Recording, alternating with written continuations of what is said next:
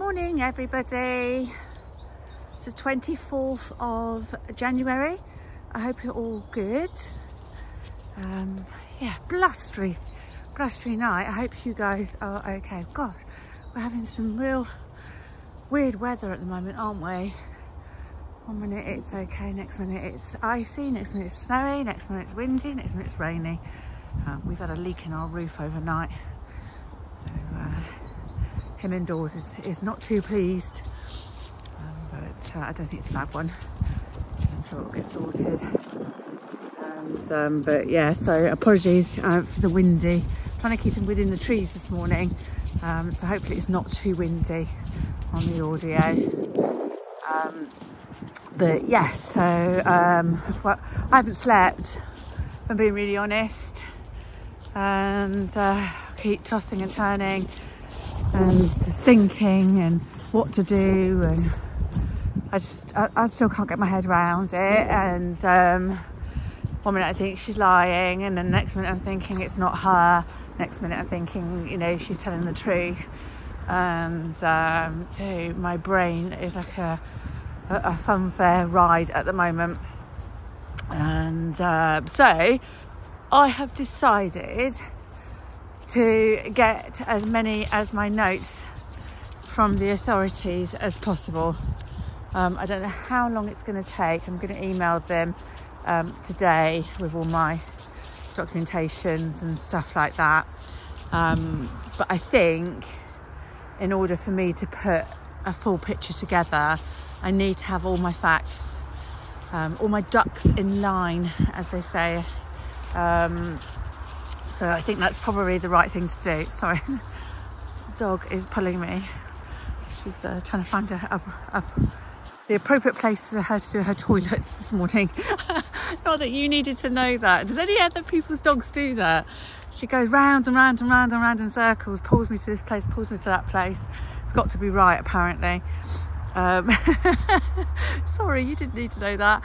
Um, yes, yeah, so I'm going to contact uh, social services um, and uh, my doctors um, and ask for my full medical notes and um, and pray that everything's on there. Obviously, we're going back, you know, a long time ago, you know, 50 odd years. Um, so I am aware that not everything will be on there because now everything's digital, but everything back then was paper. I wonder if anybody else remembers sitting in the doctor's surgery um, and you'd go to the counter to, for your appointment and they'd give you a brown envelope that had all your your notes just a tiny A5 envelope. I remember that really clear. It's just popped in my head that. And uh, they trusted you to hold it and not lose any of it. Oh, look at all these nice little flowers coming out. Aren't they pretty? Sorry. Another my randomness. Um, they're too early to be out the gorse and uh, but uh, yeah my bees will be happy. Bless them. And um, yes so um, yeah so that's what I'm going to do. Um, I feel a bit sick thinking of what will come back but that's not going to come back for months you know so I'll have time to sort of prep my head um, and stuff and and uh, and probably go through what paperwork I have got. Um, so I'll probably do that next week and um, I think there is another report in that pile of stuff I've got. Um, you might be thinking, why am I not reading them all at one go? Um, one, because I don't think I can cope um, on the, even that first one, even though I'd read that first one. I've not read the others. And what I'm going to do, I'm not going to read the others prior to um, doing the video. I'm going to I'm going to do it live on the video, so um, we'll read it together. Um, and that makes me feel a bit braver doing it. Weird, I know, because I'm just talking into a camera. But um, you know, I've woken up this morning to near on 16,000 followers, um, not followers, um, views, which is fantastic.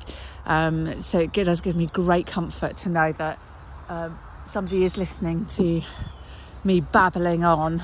And so yeah, so I think I think that's what I'll do. But also the reason why um, I've not got more together is that because mum was so erratic um, and with her scribbled notes and stuff like that, not everything is in its um, one place. Um, uh, things are here, there, and everywhere. Um, and basically, when my mum passed away, um, I wasn't told until the day afterwards. And um, we'd been estranged for about 10 years. Um, and she'd done the same with my family. She changed her telephone number, um, she stopped communicating. Um, not not anything that we've done, but again, another episode of, of mum um, thinking things and, and um, in her head. And, um, and actually, do you know what? I felt safer with no contact than I did with contact every time that she would ring um, or, or, I'd go and stay, go see her. She was 400 miles away. Um, but the tension was horrific, you know, being on guard again. It's like being at, a cold spring. Um, but yes, so basically, the people that she entrusted um, her, her loyalty with um, basically took all her paperwork away and they were in her will. Um, now, you know, when we say will, that sounds like, oh, you know, she had loads and loads of money. She didn't. Uh, we're not that aware of. Um, you know, she was in council um, a council house and um, she just had her bits around. But she was a hoarder. Um, and what happened was um, basically got told um, that she'd passed away. And then all hell broke loose because the people that she entrusted with actually weren't that nice people. they didn't call us until the day after um, and the afternoon. So not even the next morning. Um, it was late afternoon, and um, oh, where are we going now? No, we've got to go this way. Come on. and uh, step on doggy. And um, basically, it gave them time to go through the house, go through all her bank statements and um, all her paperwork. Now, at the time, I didn't didn't know um, this had happened. Um, it was really only until afterwards. Um, and um, basically, mum, uh, they'd said that mum didn't want us at the funeral, um, didn't want us in the house, um, and all that sort of stuff. So, which wasn't true, apart from a, a, very old scribbled note, basically saying that she didn't want my brother there but um, yeah, so she entrusted her will to two people. Um, one of them, which I found out later, had been in prison for fraud. Um, basically, was a very unsavoury um, person. And um, when I when I told the other lady, um, who was her, supposed to be her friend, um, she confessed that she, um, you know, she didn't really know him and, and had her suspicions about him. Um, and she was going to go and see if she could change the will because she was sole beneficiary. Um, but I think a trip to the solicitor probably told her that if she did that, then uh, she wouldn't inherit either. Um, so it was all very cloak and dagger. Um, I found out then a neighbour pulled me aside after everybody had left um, the house to basically say that they she my mum had gone to them a few days before she died to tell them how frightened she was of the man that had been in prison um, and she tried to um, change her will. And um, this particular gentleman actually um, went to the hospital when she was admitted into hospital when she was dying and told the hospital staff that she was uh, he was her son. And um, yeah, so um, so basically, yeah, I think he went because she trying to check that um, he wasn't out of the will, but of course it was too late because she did she did die.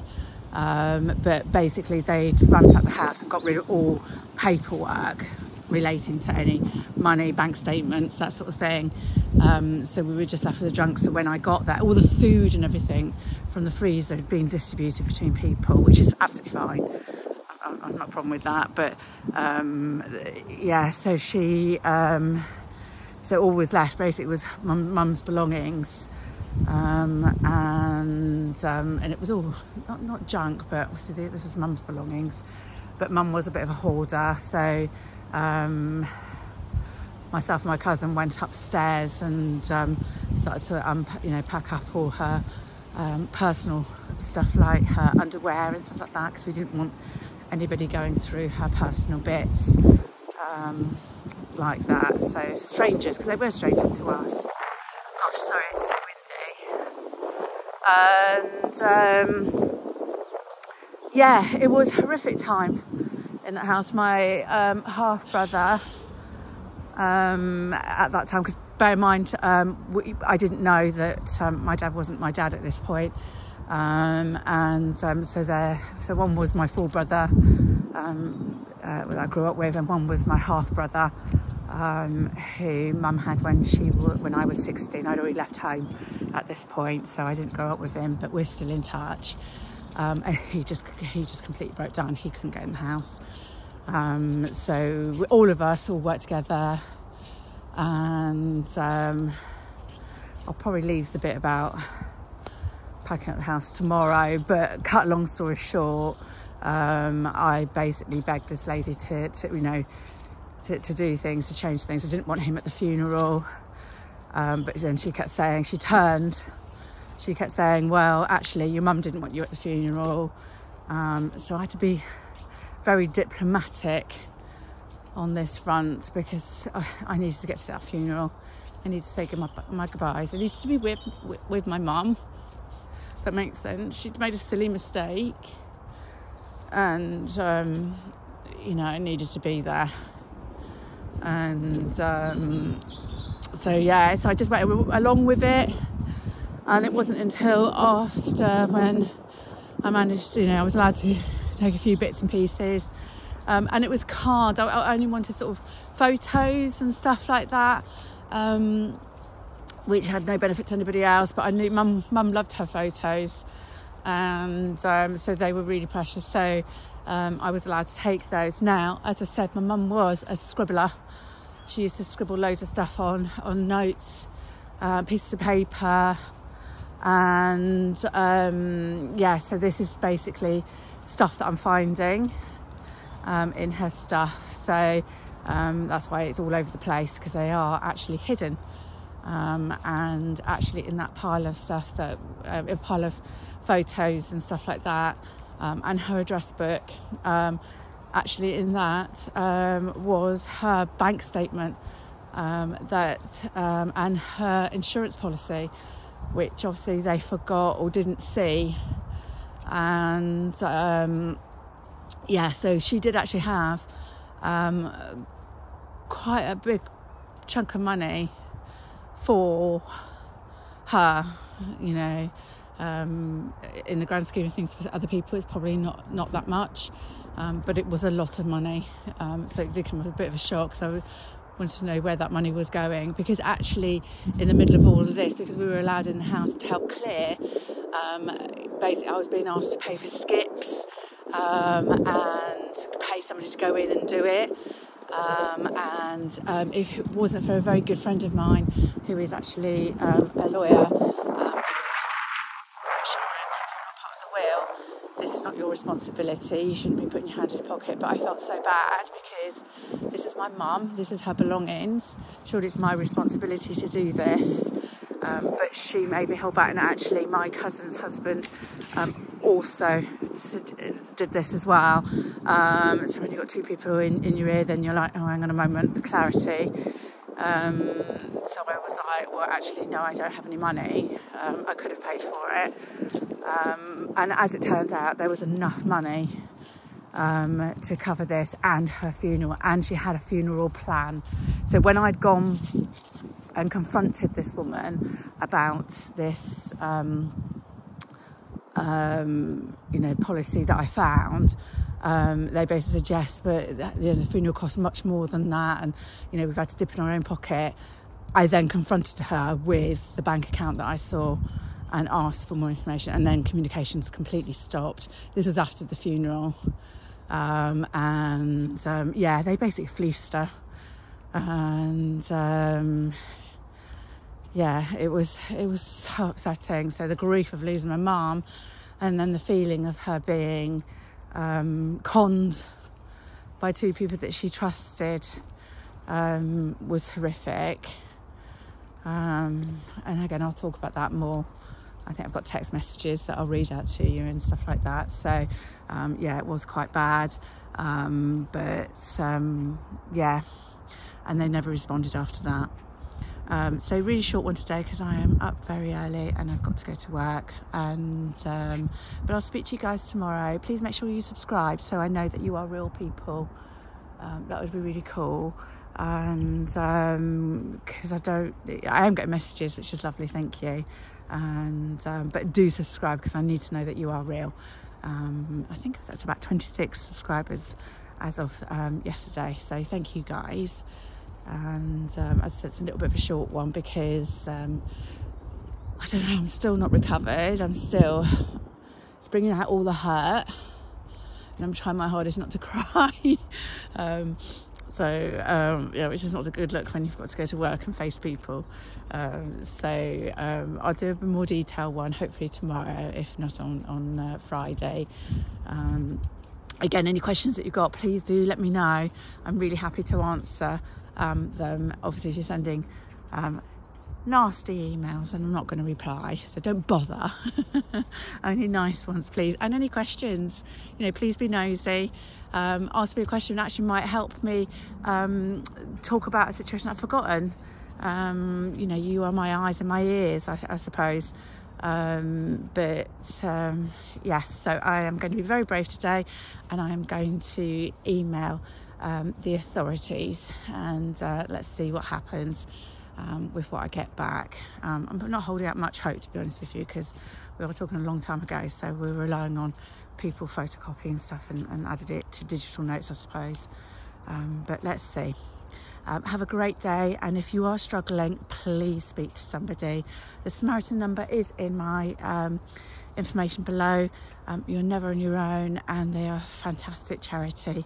Have a great day. Speak soon. Bye.